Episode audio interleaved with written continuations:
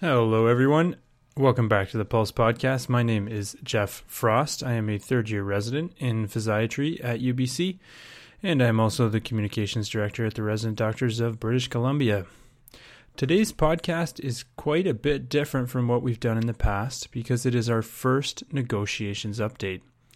So, as you may know, we are about to begin contract negotiations with the provincial government between ourselves, that's the resident doctors of British Columbia, and the government.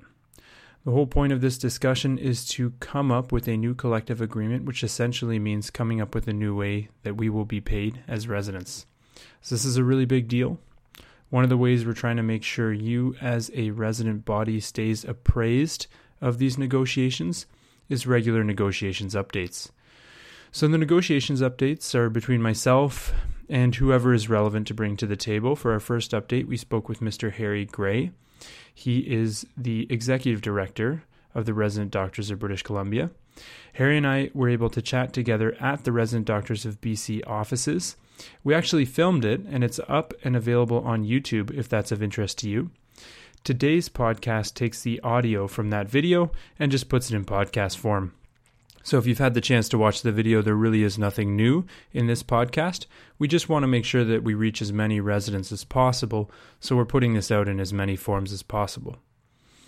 As you'll hear in the upcoming interview with Harry, negotiations are scheduled to take place in January of 2019. We'll be giving you regular updates throughout the process. Now, I say regular, but that doesn't mean regular in time, just regular as we achieve new milestones in the negotiations.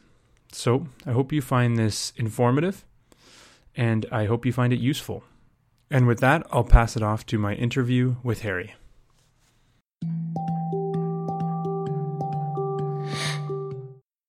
Hello and good evening. How are you doing? I am very well. Thank you for doing this. Thank you for having me. So, for those of you at home that don't know, my name is Jeff Frost. I'm a third year resident in physiatry, and I'm also the communications director at the Resident Doctors of BC. And with me today is Mr. Harry Gray. Harry, do you want to introduce yourself? I am Harry Gray. For those of you that have not yet uh, met me in person, I'm the executive director of the Resident Doctors of BC. Um, as we record this, I've been here about 18 months now and loving it. So, awesome. Okay, so Harry, today we are here to talk about negotiations. As you may or may not know, watching this at home, we are about to enter a cycle where we will renegotiate our collective agreement, which basically means your salary, with the provincial government. It's exciting, but it's high stakes, so we thought it'd be important to have a chat with everyone about what that means. And uh, I think you have something to say about how we came to be here, right, Harry? Yes. So we um, this spring we sent out a series of five surveys. The first four um, were surveys from about from the membership about what was going well with the collective agreement and how the uh, provisions were being applied in their own program. Um, and then the fifth one uh, was a question around what priorities the residents have uh, in the upcoming round of negotiations. Uh, and as part of that fifth survey, we, we had an open text box uh, for people to ask questions. And so, what we've got today is a whole list of those questions, and uh, hopefully, I can address them because if the um, people that were putting them took the time to put them into writing, asked them, I'm sure there's lots more that uh, have the same question. All right, so if we're here to answer questions, why don't we just go for it? So, question number one What is up for negotiation? So, in negotiations generally, each side brings proposals to the bargaining table. As a result, there can be changes to absolutely any part of the collective agreement. And what gets changed really depends on the priorities that each side, both our side and the employer side, will bring to the table. Um, there's also going to be um, uh, the potential that we will add something that's never been there before. So, what's up? The whole collective agreement, as well as new things that we want to introduce. Okay. And what are the important dates, and when am I going to find out about the results? So the important dates are uh, we've got negotiations uh, with the uh, dates set aside with uh, the Health Employers Association for uh, early early to late January. We've got ten days set aside right now. Um, it's uh, my hope that we can get the negotiations done by then. Um, the collective agreement as it sits goes all the way to March 31st, 2019, so we've still got a couple of months buffer in there. Um, once we get the uh, agreement with the employer, uh, one of the things that happens is we then send out uh, the package, the final settlement package, for the membership to vote on. And so that vote will come about. We're hoping at the first part of Jan, uh, first part of February, end of January, first part of February. Okay. And going into these negotiations, what are our main priorities? So we, uh, in that fifth survey, we put out a request, and uh, there was a very consistent um, um, response to it. There's really three broad themes uh, that came through: compensation, expenses, and clarity of the collective agreement. To be more specific, the things that people asked for was a salary increase, a call stipend rate increase, uh, CMPA fee funding, exam fee funding, uh, reductions in other costs for residents, so think long term disability, that type of thing, uh, that residents are paying for out of their own pocket. And then finally, language that changes uh, to make the agreement easier to understand and to apply. So those are the six kind of detailed ones, but they all fall under those three broad headings of compensation, expenses, and clarity. Okay. So we know when it's going to happen, we know what we're going for, but most importantly, who is doing the negotiations for us and what are their qualifications? So we've got a team of uh, seven people. Um, the chief negotiator is Tony Glavin. Tony is a uh, partner at Koskie Glavin Gordon, and Tony's been practicing law for almost 25 years. He started in 1994. Uh, he maintains a broad labor law practice representing unions in both the public and private sectors. Uh, and this, these unions include other health uh, sector unions, the paramedicals, um, the longshore airline, and performers in the film and uh, television industries.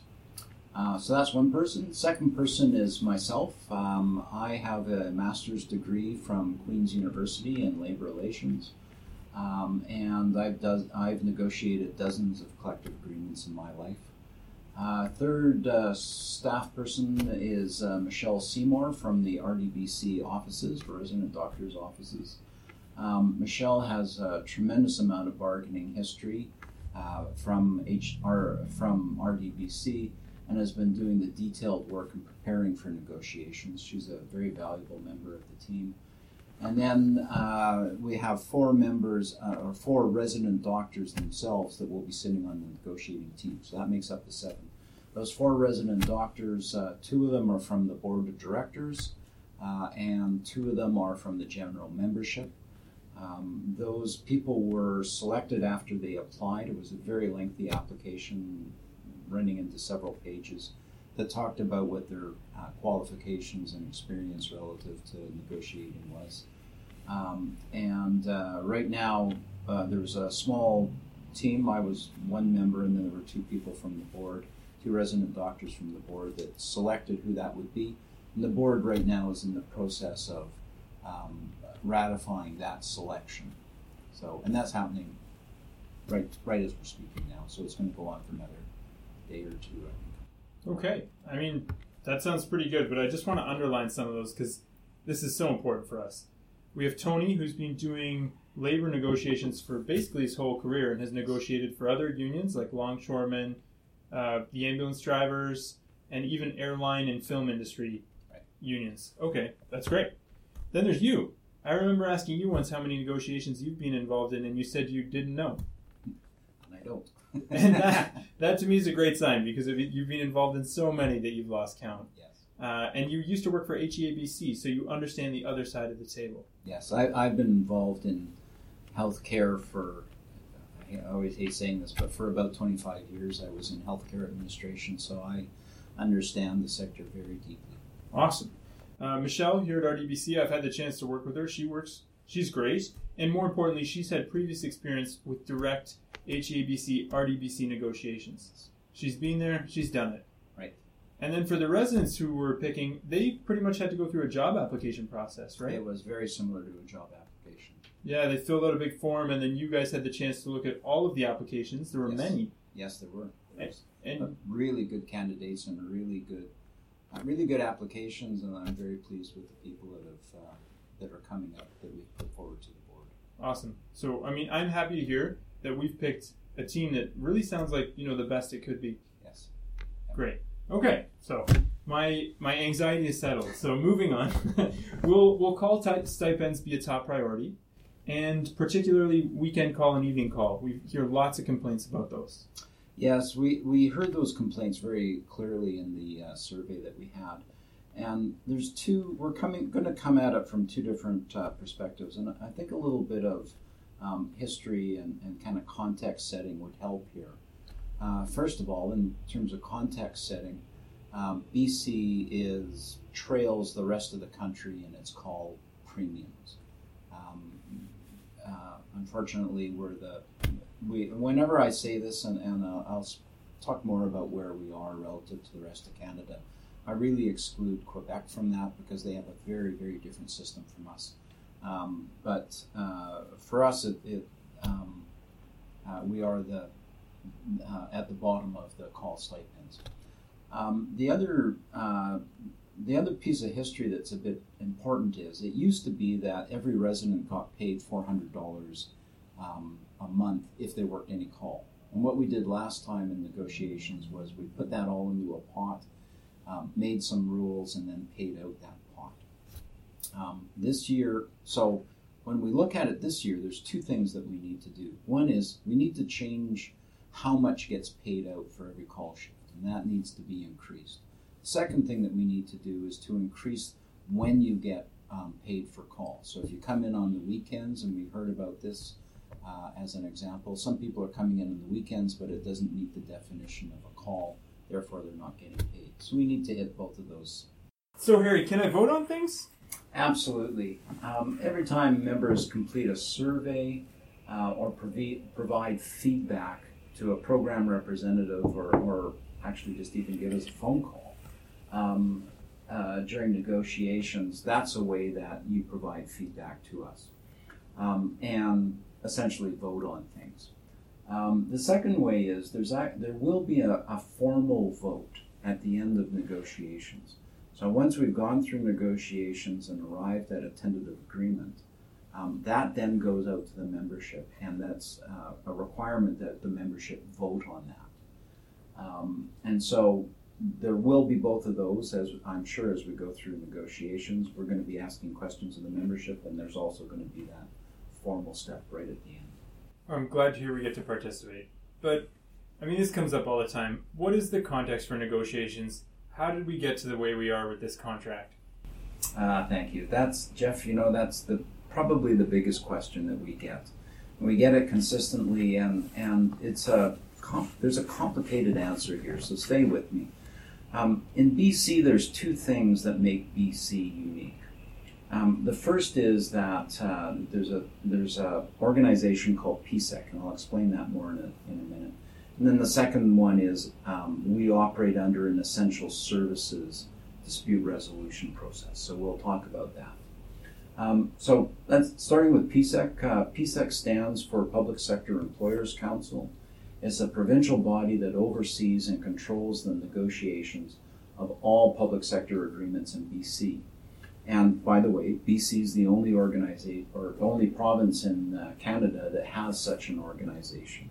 Hmm. Um, uh, in all, PSEC oversees uh, more than 380,000 workers, and it's the mechanism that the BC government uses to govern and kind of take control of wage costs in the public sector. And they do this because ultimately they're responsible for uh, spending taxpayer money, and they they developed this mechanism to have some some measure of control over uh, how much they're paying their workers.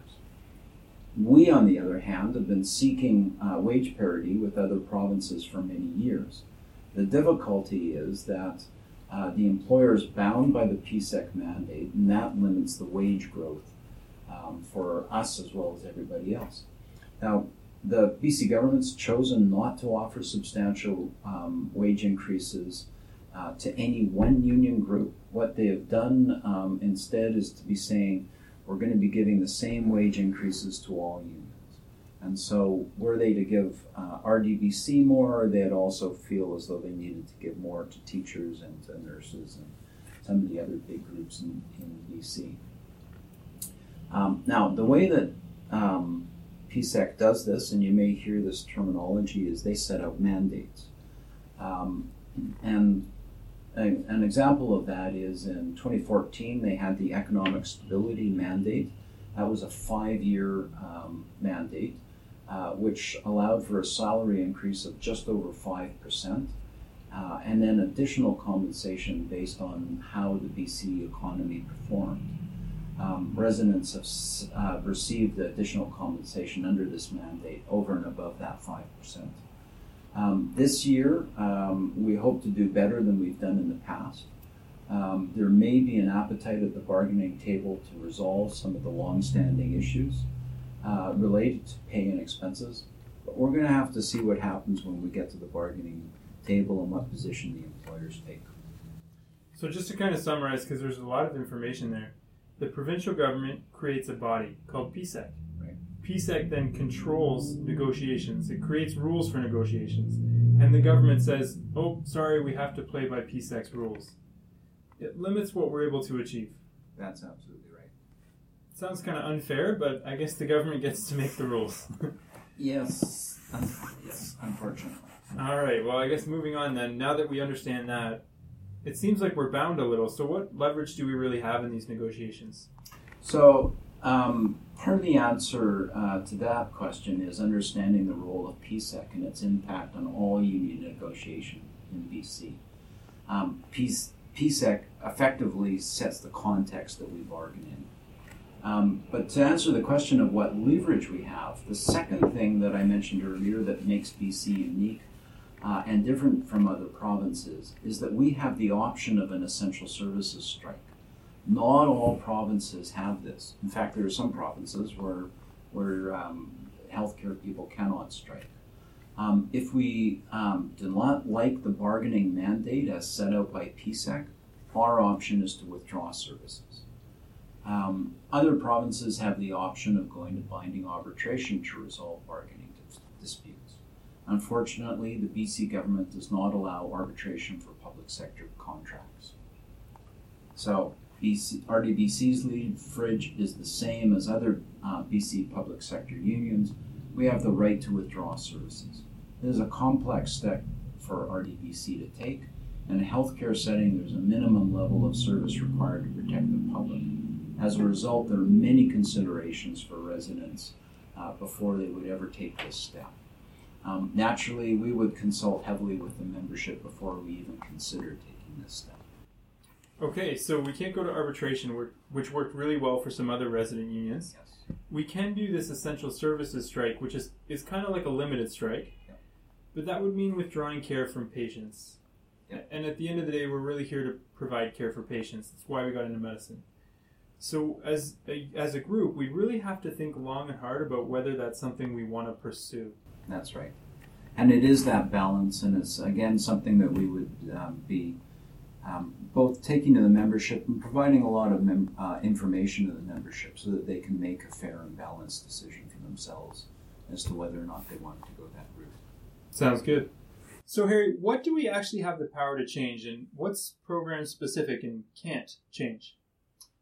So, again, another great question, uh, Jeff. Thanks. The, the collective agreement has always been just that it's collective.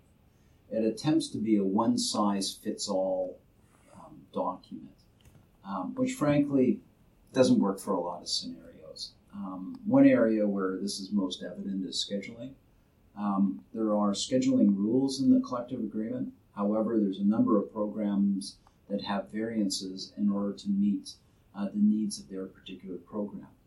For example, some programs have more flexibility in scheduling vacation than other programs, and you can see those variations across across the residents. Um, we will be considering streamlining some of these provisions, but all the while we're going to have to respect the fact that there are these differences between different programs. Okay. And what types of things can we do to help give RDBC more leverage? How can we as a resident group or as residents get involved? Things that are high impact but low time. So, um, the most important thing that we can do is, is to respect uh, RDBC's values. And those values are respect, fairness, uni- unity, and professionalism. So, first of all, this means respecting the differences between programs while ensuring fairness for everyone. Um, it also means acting with professionalism for the efforts of your negotiating team, your council of program representative, uh, and the board, because all of those groups are doing the very best they can. Um, uh, since coming to RDBC, I've been impressed with how hard people work uh, in all of those uh, on all of those teams, and they really are trying to do their best. And so let's keep some professionalism around all of that. The next one is unity. Um, we absolutely have to remain united during negotiations, and presenting a united front to the to the employer gives us strength and allows the bargaining team to focus on negotiations as opposed to focusing on the inevitable um, disagreements that are going to come up between one program versus another. So unity is a very important uh, piece of it. Um, we also need your thoughts and input, as, as, we've spoken about a couple of times already. Please respond to both your council program representative questions when they come come forward to you to ask those questions, and also to the negotiations surveys.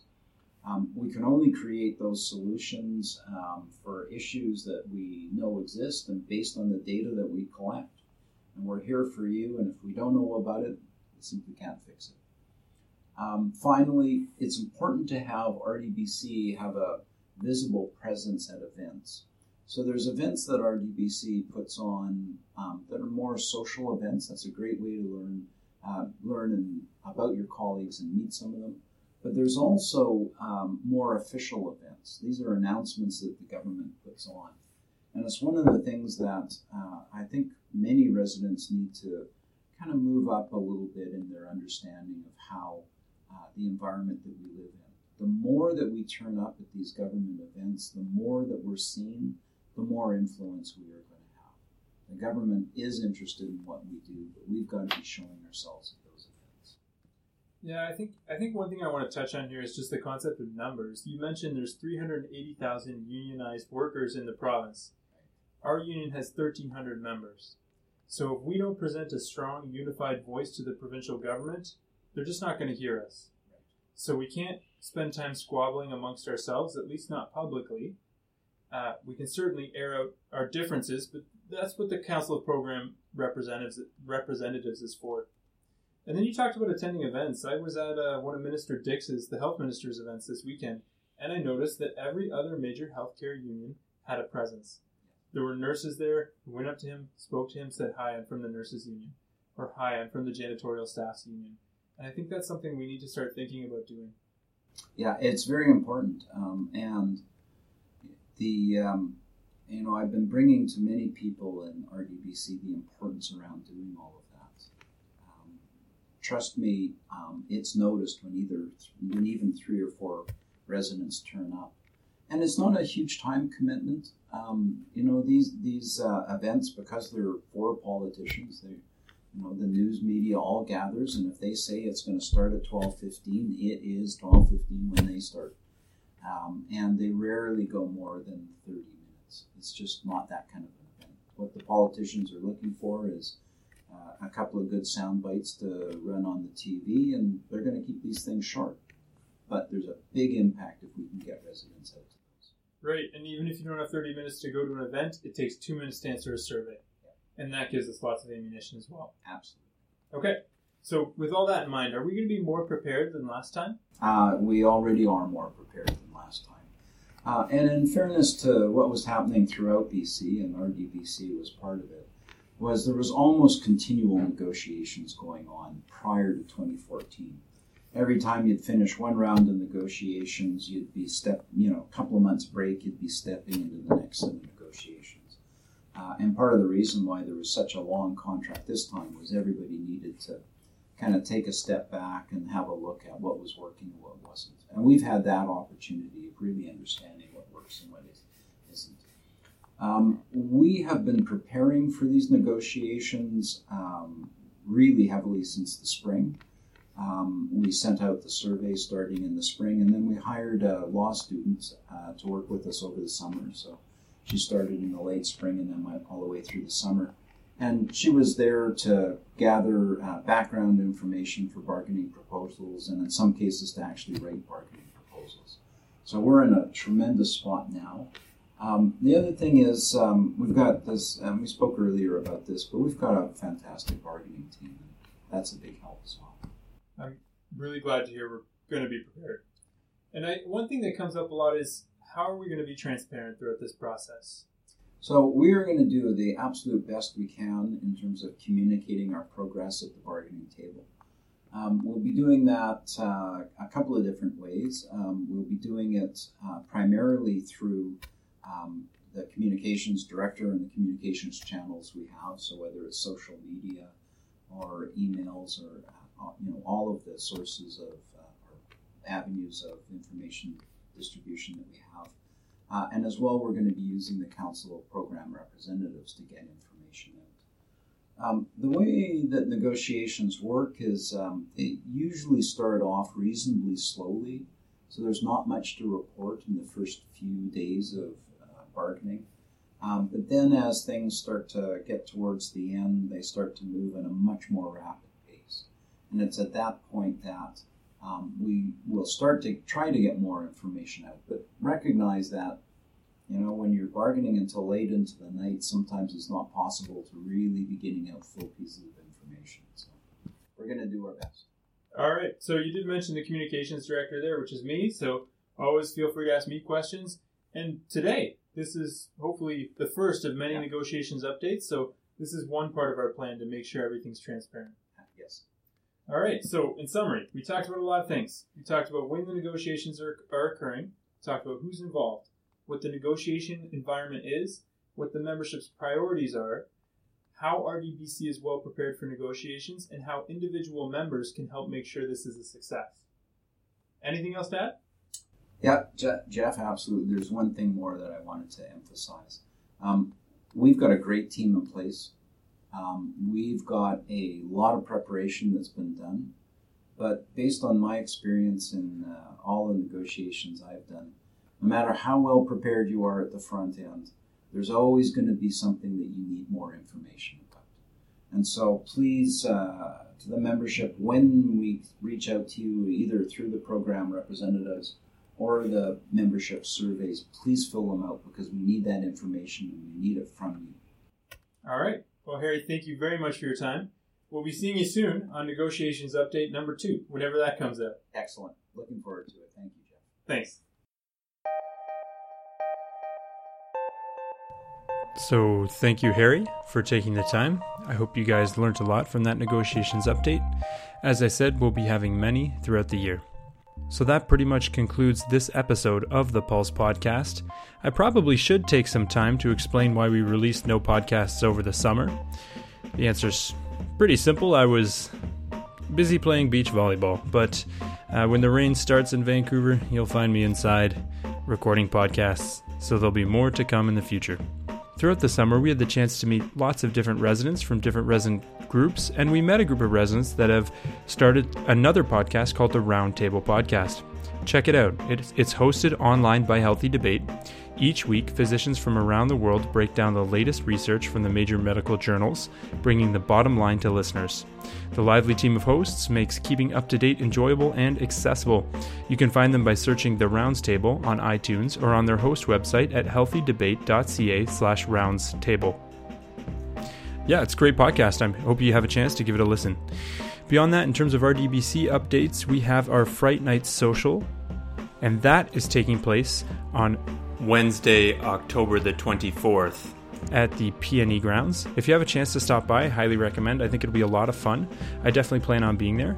Uh, I'm not one for haunted houses, so if you want to see a grown man scream, I will be there screaming. so we hope to see you there. And as Harry mentioned in this episode, it's really important that we get as many residents as possible out to our social events and our informational events as we enter negotiations. So thanks again for listening. We'll catch you again soon. Bye for now.